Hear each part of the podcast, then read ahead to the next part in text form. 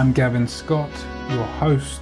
Welcome to the Stay Outstanding podcast, the show that shares wisdom and gifts knowledge, motivates you to be your authentic self, influences you to fulfill your true potential, encourages you to take action, and inspires you to step into your greatness.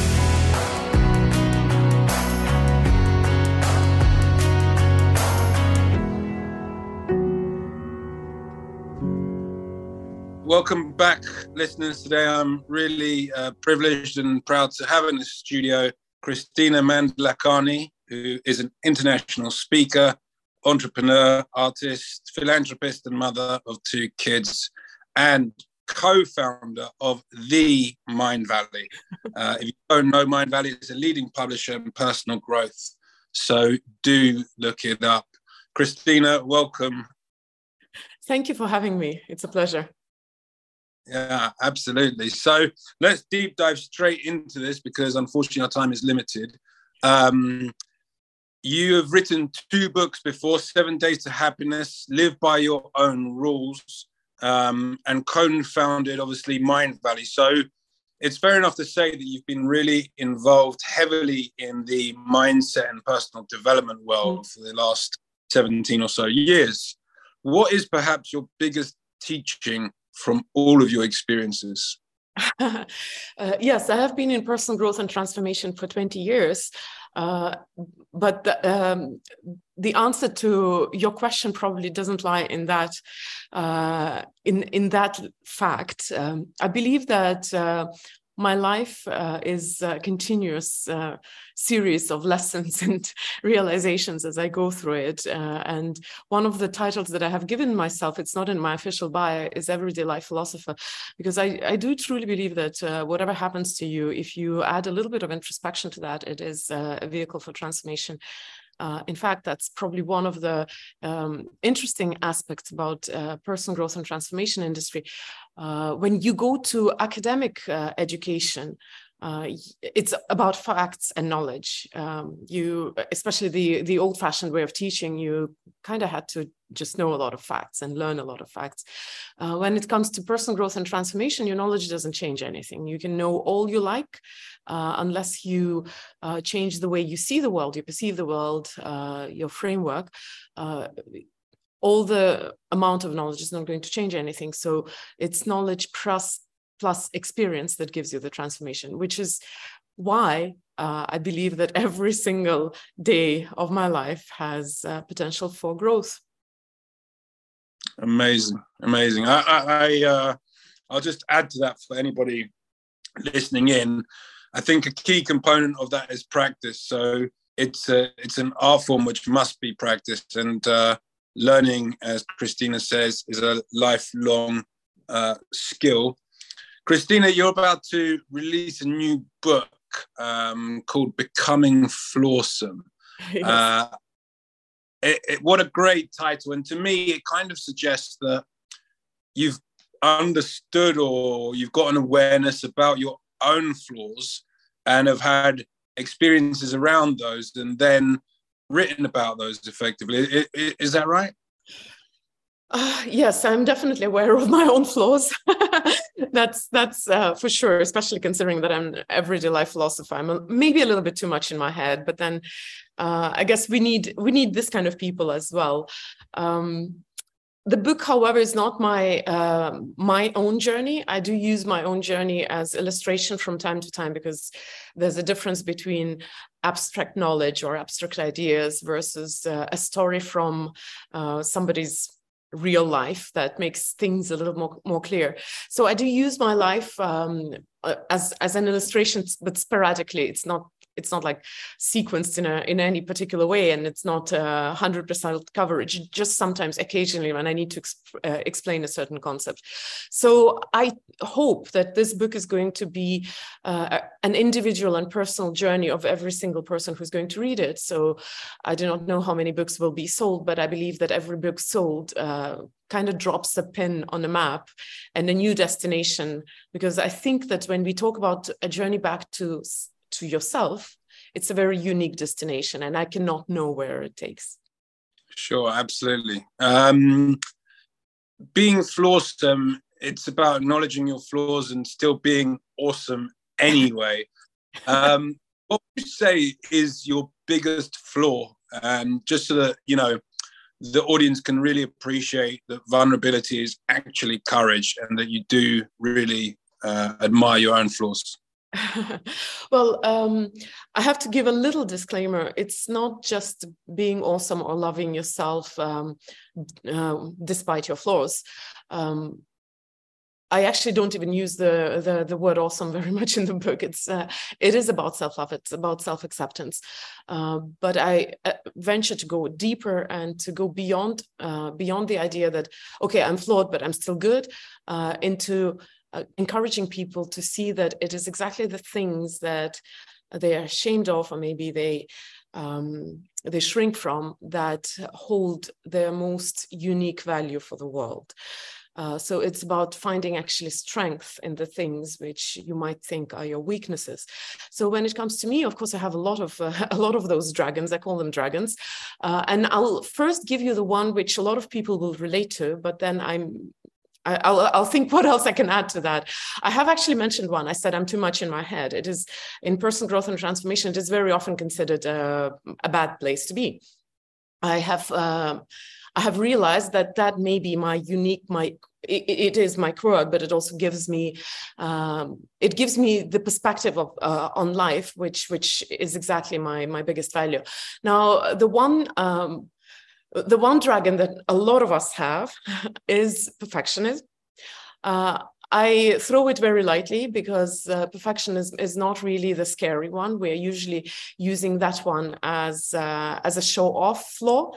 when somebody asks, "So, what's what's your biggest flaw?" Oh, I'm such a perfectionist, and it's so easy to admit. It is. It is really a, um, it's a challenge to live with perfectionism but it is also not the not the not the dragon that we are ashamed of. I think the dragons which uh, we are ashamed of are usually um, a little more personal a little more intimate and uh, create slightly more intense emotions than just admitting that you're a perfectionist or you're too much in your head.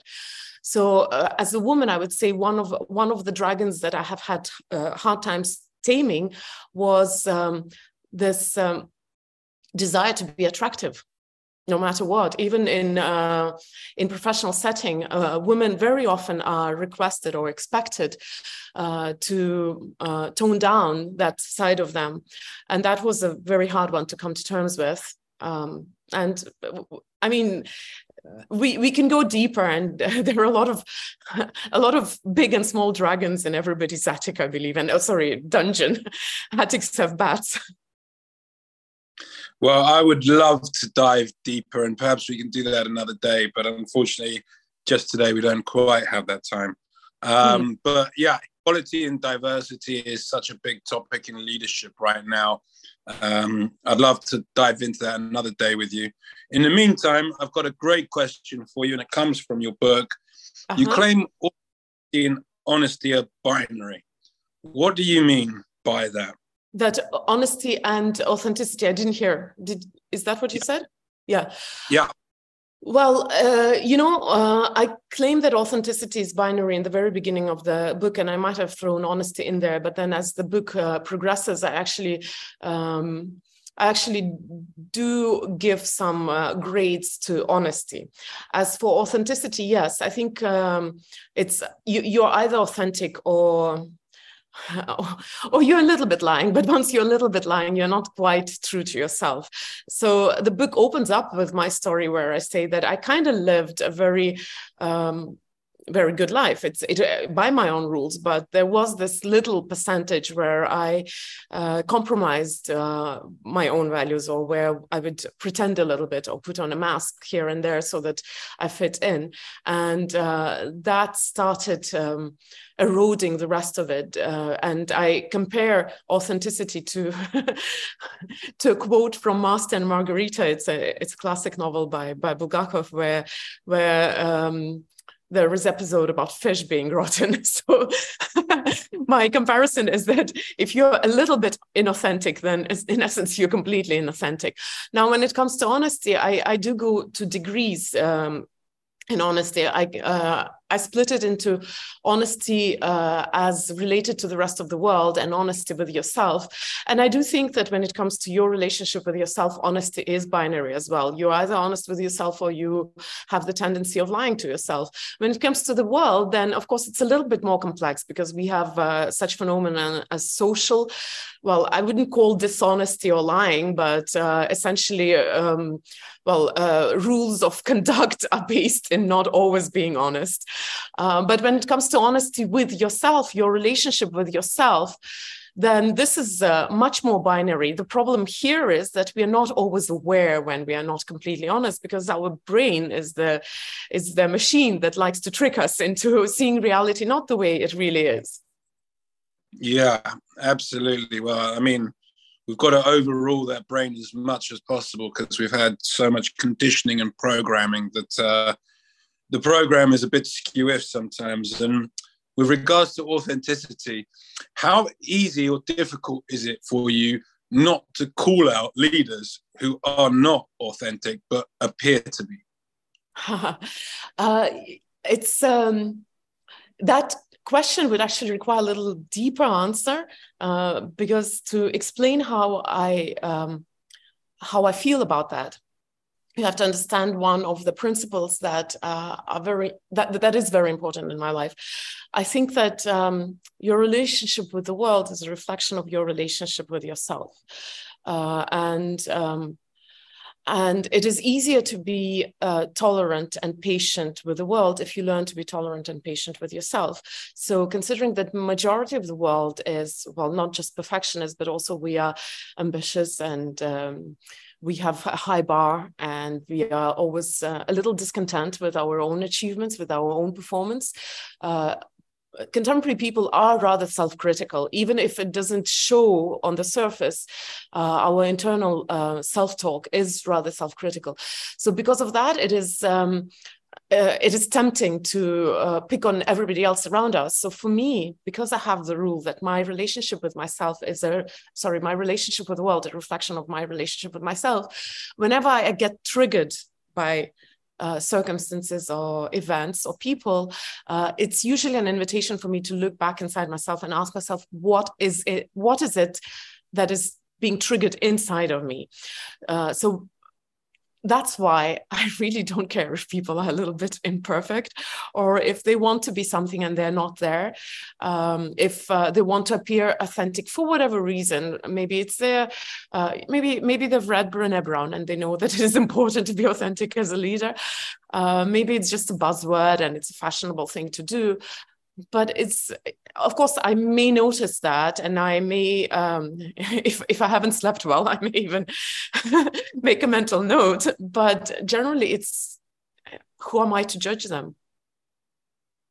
Right. That's that's beautiful. Um, truly beautiful. Now i've just come back from the uk where i went to a business and empowerment conference for uh, women in business particularly coming from minorities and what would you say to any woman out there that's looking to lead with authenticity and make progress in the business world? What's your greatest teaching that you can pass on? God, I wish I wish my teaching was helpful, but the sad reality of our contemporary life is that uh, it's not easy to um, to take up leadership positions as a woman and stay uh, in your truth. Uh, and I'll try to qualify this answer. Um, unfortunately, um, very often well uh, if we go into social um, in, into into social psychology uh, there is such a thing as social roles and uh, sometimes social roles um, are not they require different qualities so our society, contemporary society, attributes uh, the qualities of a good leader to a fairly masculine behavior. Uh, and um, the qualities of, uh, or more stereotypical feminine qualities uh, are sometimes contradictory. So very often, when um, when a person is confronted, the two social roles uh, require different behavior. uh, our natural tendency is to pick the social role which is more valued by the society. So let's say if I'm a mother and an entrepreneur and my two social roles are at conflict, should I behave like a good entrepreneur or be a good mother? Uh, I am tempted to behave like uh, what is considered to be a good entrepreneur. Moreover, if I behave like that, unfortunately, because I obviously am a woman and a mother, society is going to judge me uh, more based on my role as a, as a mother and a, and a female rather than as my, my role as a, a leader and um, and an entrepreneur. So I will be actually considered rather a bad mom or a non-feminine woman than a good leader. So that's that's just the uh, paradigm in which we live. Uh, so unfortunately, because of that situation, very often if women choose to lead or choose to start businesses, uh, we don't have much choice. We essentially have to pick up those qualities which are considered masculine. Of course, I'm talking very generally right now because it's not very right to stereotype uh, men and women, but there are qualities which can, are considered more feminine and more masculine. For example, being more concerned about everybody's feelings is considered to be more feminine versus being goal oriented is considered to be a little bit more masculine. So I'm simplifying it. So what happens is that when women do take up leadership positions, they are usually considered not very feminine women, and they are also considered a little bit, uh, well, I'll be very direct, bitchy, a little bit bitchy, a little bit pushy, a little bit too much, a little bit intense, which is not the case for men. I do not, I, I can't uh, cite the studies right now, but there's a lot of research that actually proves that this is the reaction of the society, of contemporary society to women taking on leadership positions. Now, I do agree that we need more women in leadership positions, but I do hope that women who take up leadership positions have the strength, the fortitude, the courage to stay true to who they really are.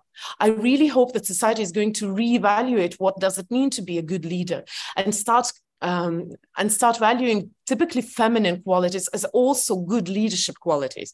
That a woman can come fully herself without having, uh, I, I'm going to give a very abstract term right now, without having to put on pants and being in her truth and, and, and be a leader that people actually admire and follow.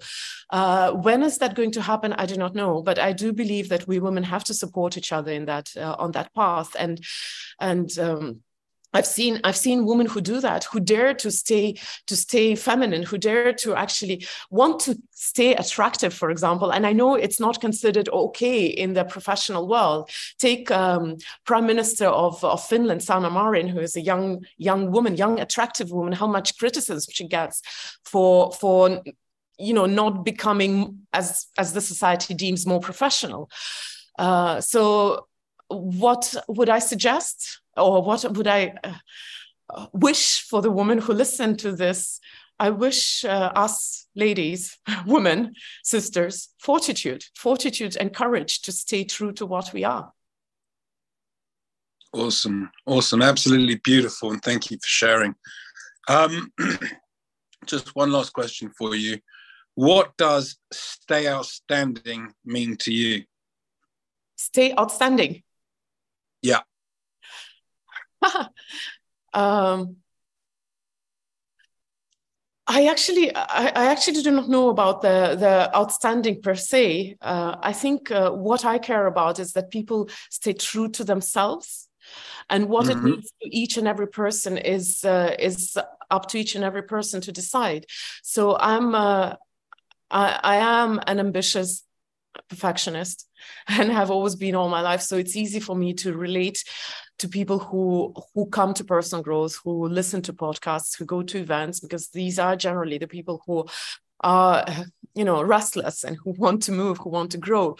But I also I also want to encourage people who who accidentally venture in this world um, out of curiosity, but might not actually want to be outstanding. I don't know. There are people who just want to maybe do what they love to do or be with their loved ones uh, and and that's fine with me as well. I will repeat the same as i said to one of your previous questions.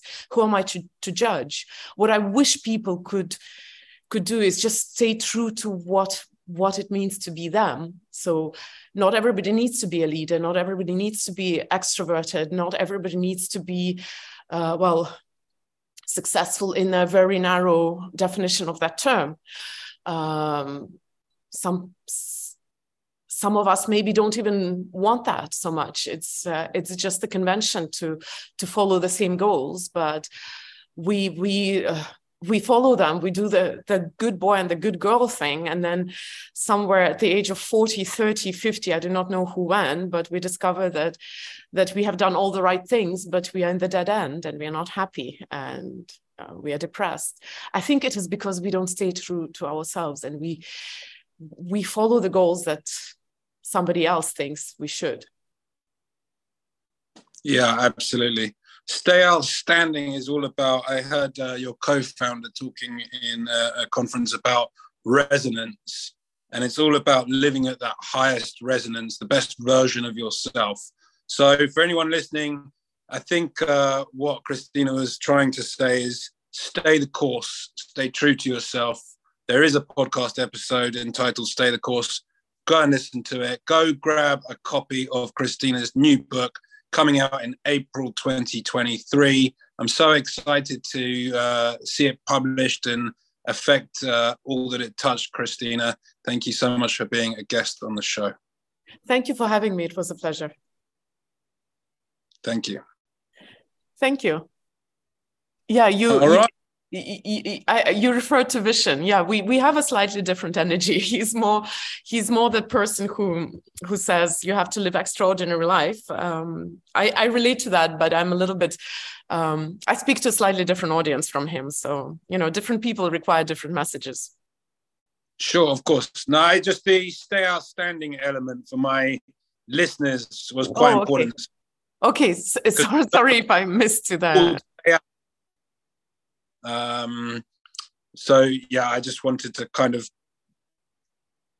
get back into that kind of uh, level. But anyway, yeah, I really, really appreciated that, and uh, I loved your perspective on empowering women in business and leadership. And I wish we had more time. Yes, we can. We can arrange it for some time when it's not a marathon. yeah. Okay. Well, I would really like that. Okay, sure. I'll tell my team. Thank you. Good luck with the book. All the best. Thank you. I I, I need Thank it. Thank you. Yeah. Bye. You don't need it. The universe is supporting you. Uh, sure. Yes. Bye. Bye.